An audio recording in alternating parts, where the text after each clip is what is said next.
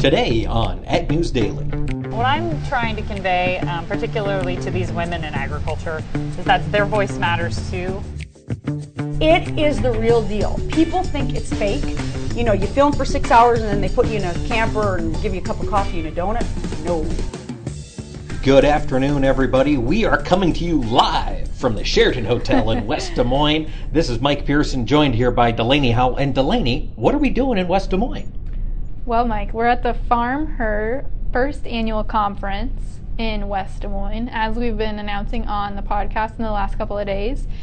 And there's 150 women here from uh, about 20 states, and you are one of two men I've seen at the conference. Yes, yes, it is myself and uh, Jason Meeker from Successful Farming. Mm-hmm. We are we are here. We are carrying the banner of masculinity, waving it high. But so, a- as a woman in agriculture, Delaney, what what has jumped out at you from this conference so far?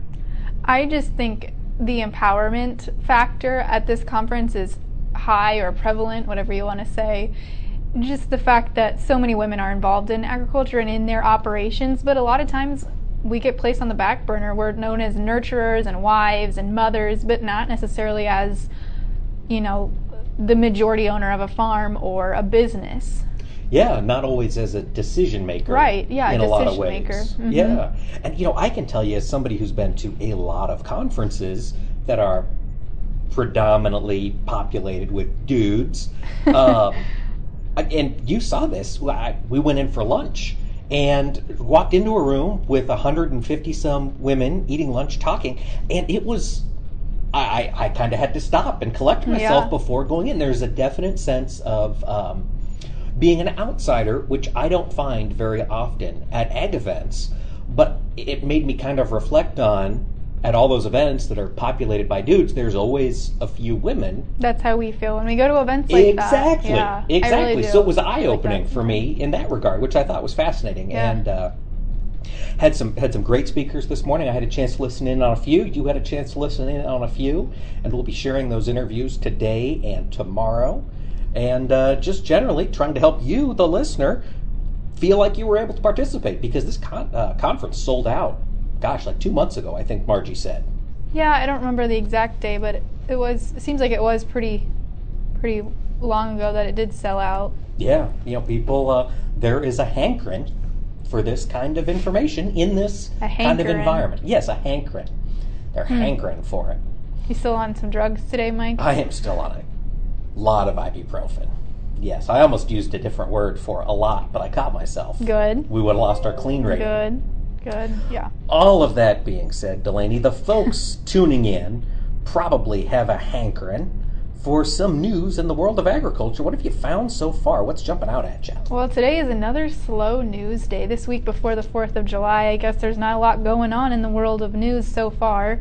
But I think today or later this week, oh, Friday, okay, uh, the Secretary of Agriculture, Sonny Perdue, is traveling to China to meet up with the ambassador of China, Terry Branstad, who was formerly Iowa's governor.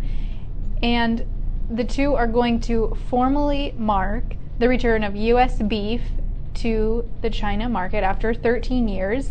And we reported a few weeks ago about that shipment of boxed beef that was shipped by Greater O, and they will be enjoying that beef at their dinner on Friday.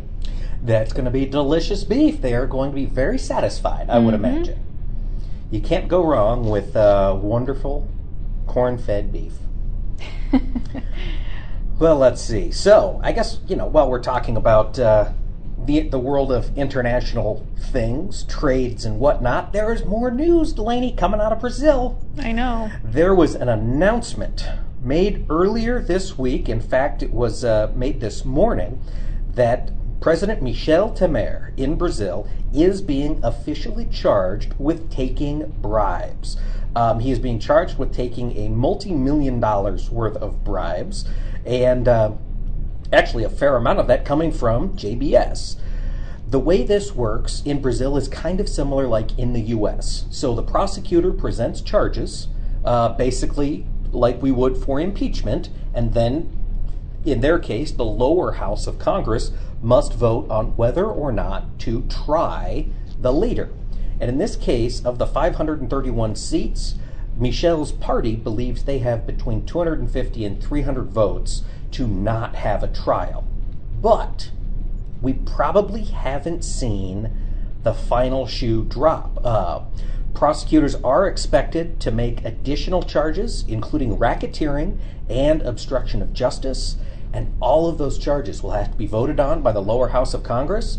So there is uh, probably likely that at one point, whether it's this charge or any of these others, that uh, he will end up having to face a trial. So this is going to be ongoing. This is exactly, almost exactly, what uh, his predecessor, Dilma Rousseff, was impeached for just about a year ago. Now we're right back into the same thing. And in the document released yesterday, Temer arranged, allegedly, to receive a total of $11.5 million from JBS in just nine months. And uh, I don't believe JBS is the only business to have allegedly bribed the, uh, the former president. Uh, and just an interesting update, and I didn't mean to laugh. Brazilian listeners, I apologize. I know this is troubling for you guys as well. But uh, so now we've got Michel Temer being charged, one third of his cabinet, four former presidents of Brazil, and dozens of lawmakers are either under investigation or have already been charged, and over 90 people have already been convicted of graft and bribery in Brazil. Oh my goodness. So this continues to push forward, but I've got to wonder if after all of this, maybe they'll begin to, to have a clean slate and could have cleaner politics. I mean, it really seems like they are trying to clean house down. Wasn't that the thought though after the last president was impeached? It was, but they didn't do this kind of an investigation and, and prosecution. Who's Uh, putting the investigation on? That's my question. So it yeah, that's a it's a very good question. Um, it's it's these federal prosecutors, uh, Rodrigo Janot or Janot. I'm not sure Rodrigo how you pronounce your last name, and I apologize. But um, yeah, he he submitted the charge yesterday to the Supreme Court and said that Michel Temer fooled the Brazilian citizens and owed the nation millions in compensation for accepting bribes. All right. We'll keep track of Eleven this. million dollars. Yes, 11 million in nine months. That's not bad work if you can get it. I guess not. But it might not buy your way out of jail. well, probably not there. oh, so what else do you have in the oh world Oh of ag gosh. news? Bringing it back within the borders here. In the Senate, a, bar, a bipartisan Agriculture Equipment and Machinery Depreciation Act is on the on the floor now, and this new act would allow farmers to purchase new equipment and replace worn-out machinery by amending the U.S. tax code. And as we're going to hear from Amanda DeYoung later, tax amendments are a big part of President Trump's top three things really in policy that he wants to attack. So with this proposed act, uh, the tax code would be sent would be set permanently at a five-year depreciation schedule as opposed to the seven-year depreciation schedule which we are now under. Well, you know what they say, Delaney? Death and taxes are the only two things you can't escape. But anything that can uh, can help us reduce that tax burden for agriculture, that's uh, it's always celebrated. Mm-hmm. Well, as long as we're talking inside the border and we're talking about saving people money, there was a report from Reuters, and it makes a lot of sense. But economists are figuring that cheaper gasoline prices, which you and I have talked about, which pretty much all of our listeners, I would imagine, have seen at the pump here over the past couple months, uh, should spur at least a limited amount of gasoline consumption over the summer. This has been a very slow start to the uh, the summer driving season. But if we can get the volume of traffic up and, uh, you know, people are buying a lot more pickups nowadays, we could start to consume a lot of gasoline, which is good news for corn growers, at least, who listen, because pretty much all gasoline sold in this country is sold with a 10% ethanol blend. So the more gas we use, the more ethanol we're using. And uh, that always helps us when we've got projected 2.1 billion bushels of uh, corn carryout coming at us. Yeah, and we do talk to Amanda DeYoung about ethanol and renewable fuels a little bit later in the podcast, so be sure to stay tuned about that. You betcha. So, have any other news for us? The only other thing I wanted to mention as is that the USDA's FSA or Farm Service Agency is reminding producers to make sure and go ahead and file those acreage reports before the 2017 crop deadline, which is Monday, July 17th. Make sure if you filed or filed for crop insurance that you get that number in there. Otherwise, you might be slapped a late fee. That's right. And while we're talking about saving money, we don't want to get charged with late fees. That's Nobody right. loves doing that. Um, I just have one other piece of news. So this came out of Washington D.C. a couple weeks ago. Uh, Administrator EPA Administrator Scott Pruitt announced that the his EPA was not going to finalize the proposed rule to end chlorpyrifos. Is that close? Chlorpyrifos. Chlorpyrifos. Chlor- chlorpyrifos. Chlorpyrifos. I apologize, agronomist. C H L O. Chlorpyrifos. Chlorpyrifos. Chlorpyrifos? Chlorpyrifos. Yeah, that sounds right. That's close. Chlorpyrifos. So the EPA under Obama had said they were going to ban the use of that chemical on food crops, but uh, Scott Pruitt said he was not going to. So today, the American Academy of Pediatrics, along with the Environmental Working Group, accused the EPA in a letter of ignoring its own findings and uh, basically endangering children, infants, and developing fetuses. Scott Pruitt came out and said, no, this has been based on, uh, just like every other decision, he said, quote, it was based on meaningful data, meaningful science, and it was a decision that we felt was merited based upon that and a collection of information we consider. So I did just a little search, and there's a million different groups out there that represent so on and so forth. So I wanted to get a background on the American Academy of Pediatrics, um, working with the Environmental Working Group. Is there an ideological background there that we're not aware of? I don't know, but I do know they cut ties with Monsanto just a few years ago over glyphosate. So take that for uh, for what it's worth. I suppose they allege that uh, symptoms in people acutely overexposed to chlorpyrifos can range from runny noses and drooling to nausea, vomiting, headaches, muscle cramps, and loss of coordination. And severe poisoning can cause unconsciousness, convulsions, paralysis, and death, is what they wrote in their letter today. So, you know, more uh, more jibber jabber out there in the world DC. Yeah, got to cut through that clutter. That's right. We help you cut through the clutter here on Ag News Daily. All right, like, well, why don't you read us today's closing market prices because we have a couple of good interviews today to present. That's right. I would love to read these markets because we've got some green on the screen in the world of grains. In corn, the July contract up a quarter of a cent. Hey, it's moved to the upside. Closed the day at 3.59 and a quarter. December corn up half a penny, finished at 3.77 and a half. In soybeans, the July old crop beans rose four and a half cents to finish at 9.11 and a quarter. November beans up three and three quarters to close the day at 9.17 and a half. In wheat, Chicago wheat, the July contract up three and a quarter, finished the day at 473 and a quarter. December contract also up three and a quarter, closed at 491 and one quarter in meats, we talked yesterday with Jim Burns, and he mentioned there could be a turnaround Tuesday after yesterday's limit up gains in cattle. That happened. Luckily, didn't quite go limit down. The August live cattle contract did drop three dollars twenty five cents to close at one fifteen twenty five. October live cattle down two dollars fifty, closed at one twelve seventy seven and a half. In feeder cattle, the August contract declined four dollars fifty seven and a half cents, finished at one forty four eighty seven and a half. September feeders down four thirty 137.5, closed the day at 144.52.5. Lean Hogs, not as big up yesterday, not as big down today. The July contract dropped 55 cents, closed at 86.47.5. August, lean Hogs down 12.5, closed at 78.55 even.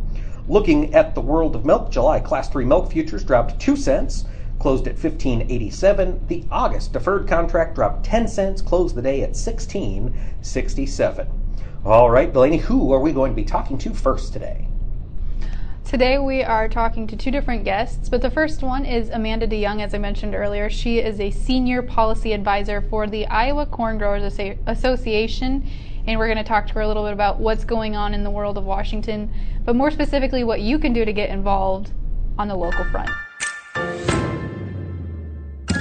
All right, we're still here at the Farm Her Conference in Des Moines, and right now we are going to talk to Amanda DeYoung. And Amanda, you are the policy director. What's your title at Iowa Corn? I'm Senior Policy Advisor at Iowa Corn. Senior Policy Advisor. Now, while you're here today, you're talking about how folks can interact or engage with their uh, legislators, with their town council folks, whoever it is that farmers need to have a voice with. What's the, the main point you want to make while you're here at the Farm Her Conference? What I'm trying to convey, um, particularly to these women in agriculture, is that their voice matters too, and that um, they are constituents of, of, members of Congress, they're leaders in their local communities um, and in their states, frankly, and they have a great story to tell.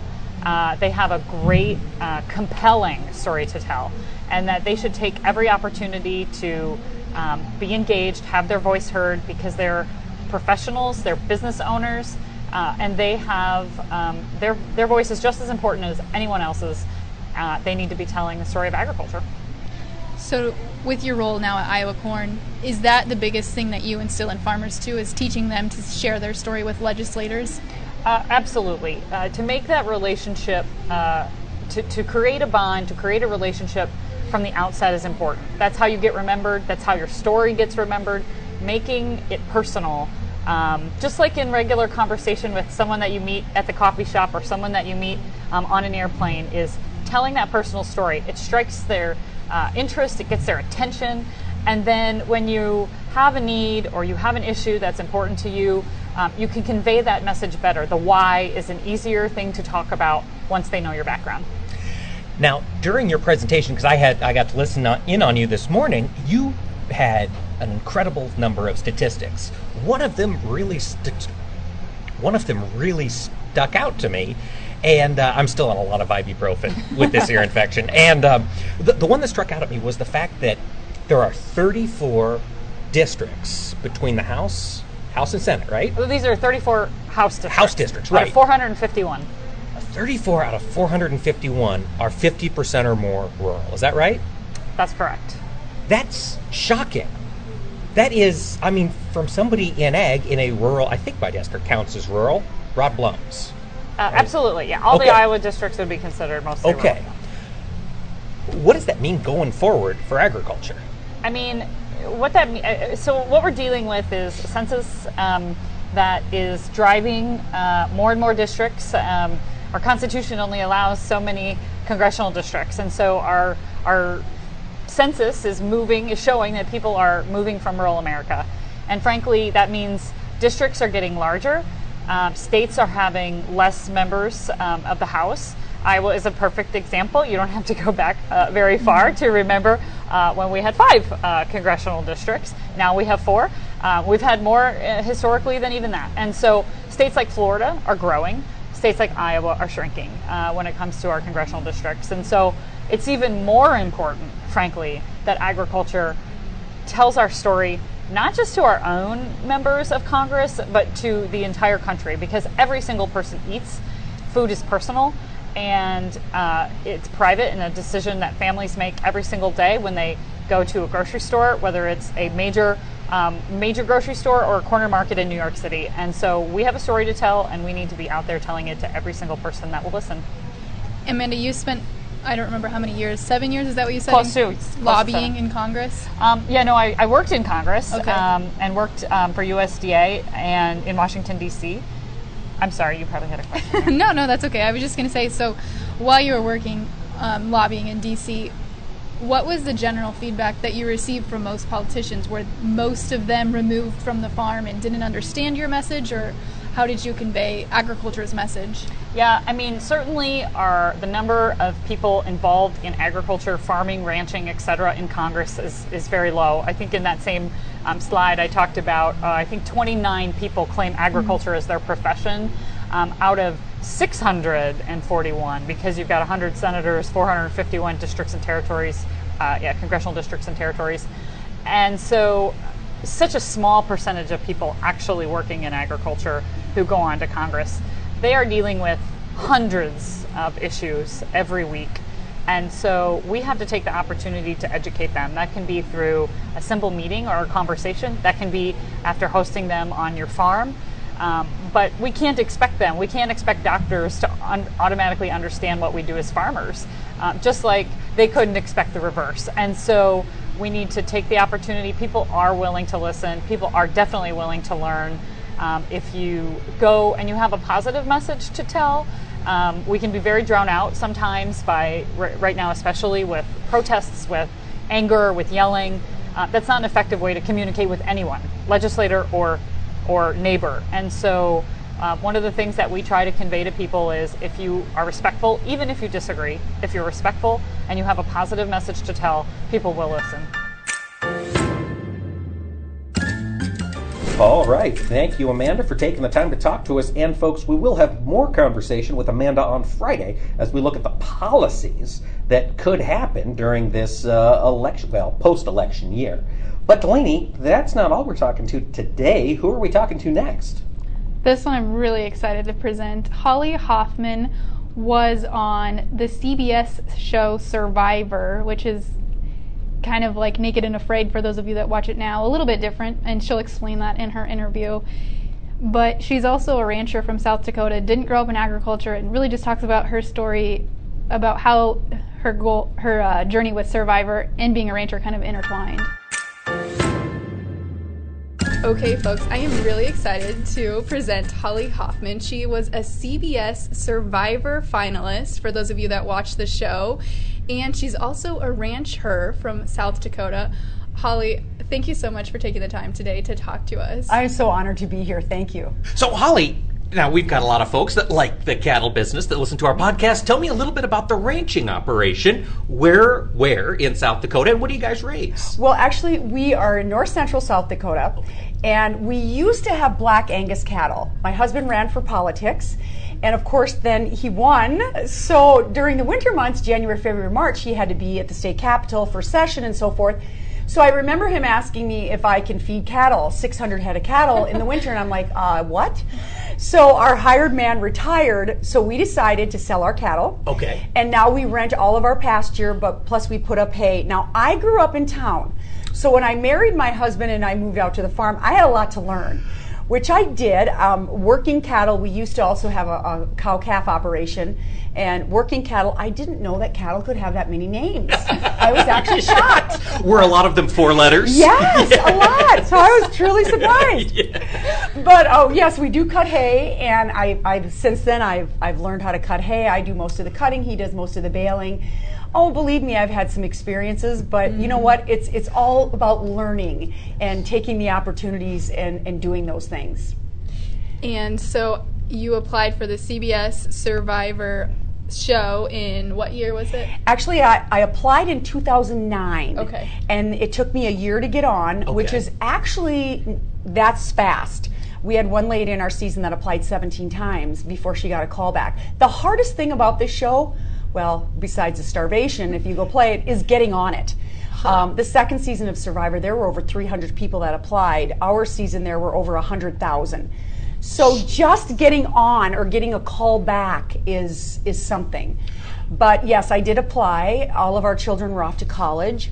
Um, a lot of my girlfriends were like, you know, Holly, just think about this. I think you're going through menopause. You know, just slow down. and I'm like, no, I'll never get on anyway. I'll just send in the application. And wouldn't you know it, they called me back. So, were you just a fan of the show and thought, "Ah, I could do that? I was. And I was watching Survivor Samoa and I was sitting at the kitchen counter and I thought, you know what, I'm just going to send in an application and just see what happens. my, my audition tape was not very good.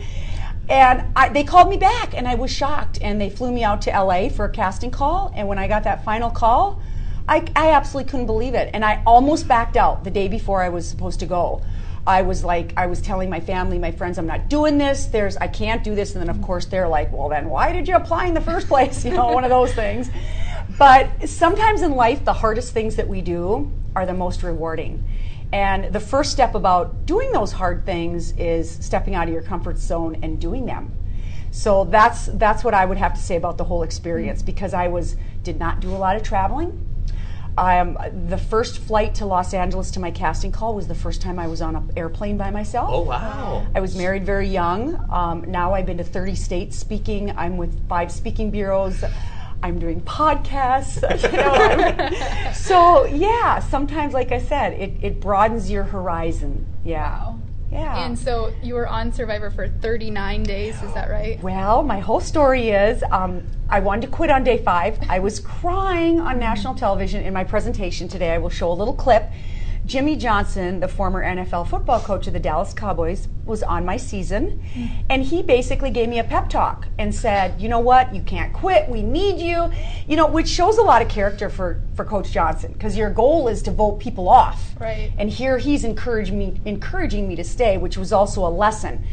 Well, I stayed and I changed my attitude. I had to start believing in myself. I mean, you have nothing. You don't have a phone, a, a, a computer. You have the clothes on your back, a swimsuit, a water bottle, and a bag. That's it. I didn't brush my teeth the whole time. I didn't take a shower. I wore the same clothes. It is the real deal. People think it's fake. You know, you film for six hours and then they put you in a camper and give you a cup of coffee and a donut. No, it's the real deal. And where were you your year in Survivor? Nicaragua. Oh. Yeah. So, and it was Very different climate than South very Dakota. different climate. Plus, it was the rainy season. Oh. So, first 17 nights, pouring, pouring absolute rain. It was just horrible. But I ended up, I, I kept going and I made it to Final Four. Um, I was the last woman in the game. And uh, the gentleman voted me off on day 38. So I was, what I say in my presentation is I wasn't one day short, I was 38 days long. Because you have to make it 39, and I was voted off on day 38. So it, you know, the, the thing is, it's not always about winning, it's about what you learn from the experience. And that's, that's what I came out of the game with um, a little more self confidence, a little more independence, and, and believing that I can instead of telling myself I can't. Do you think after marrying your husband and then working on a ranch, do you think you took some of those skills with you when you were in C- when you when you were in the Survivor game? Oh, absolutely. Because ranching is, is also, you have to fight the elements. Um, you have to be very adaptable to every situation. You don't know if it's going to rain that day. You don't know if you're going to have a great crop. You don't know um, when you're calving what's going to happen, so forth. So I did. I truly believe that being in the outdoors and, and being on a ranch, it strengthened my ability to say, I can do this. Um, the, the thing was, I always had my husband or our hired man uh, beside me. So this was just another step for me when I was on Survivor, bringing the experience from the ranch, but also saying, I have to do this one on my own. So pu- putting both of them together was, was the true survival mm-hmm. skills because we all know that life can truly be a jungle. And every day we can be living in a jungle, but how do we adapt to the jungle? How do we inspire others? How do we inspire ourselves? Your message really seems to align with what Marji has presented so often in Farm Her about empowering women and that women are strong and tough enough to take on these lead roles in farms. Is that what your message is going to be later It, today? it truly is. It truly is. Um, I always felt like I had to have someone hold my hand, and that's just ca- came from. Also, I will bring in my childhood into my presentation, and that I, I, I truly lived my life behind a closed door, and that was from my childhood. I grew up in an abusive family. My father was abusive, and I always lived with a big chip on my shoulder and behind a door, thinking that I, I not having a lot of confidence in myself. And truly, what the jungle did for me is it made me realize that you can't hide behind a closed door. So, as women, I also think that um, we sometimes feel like we're in the shadow of the hired man or our husband being on a farm when we're really we're not because we are just as important running the operations and being out there and working and so forth.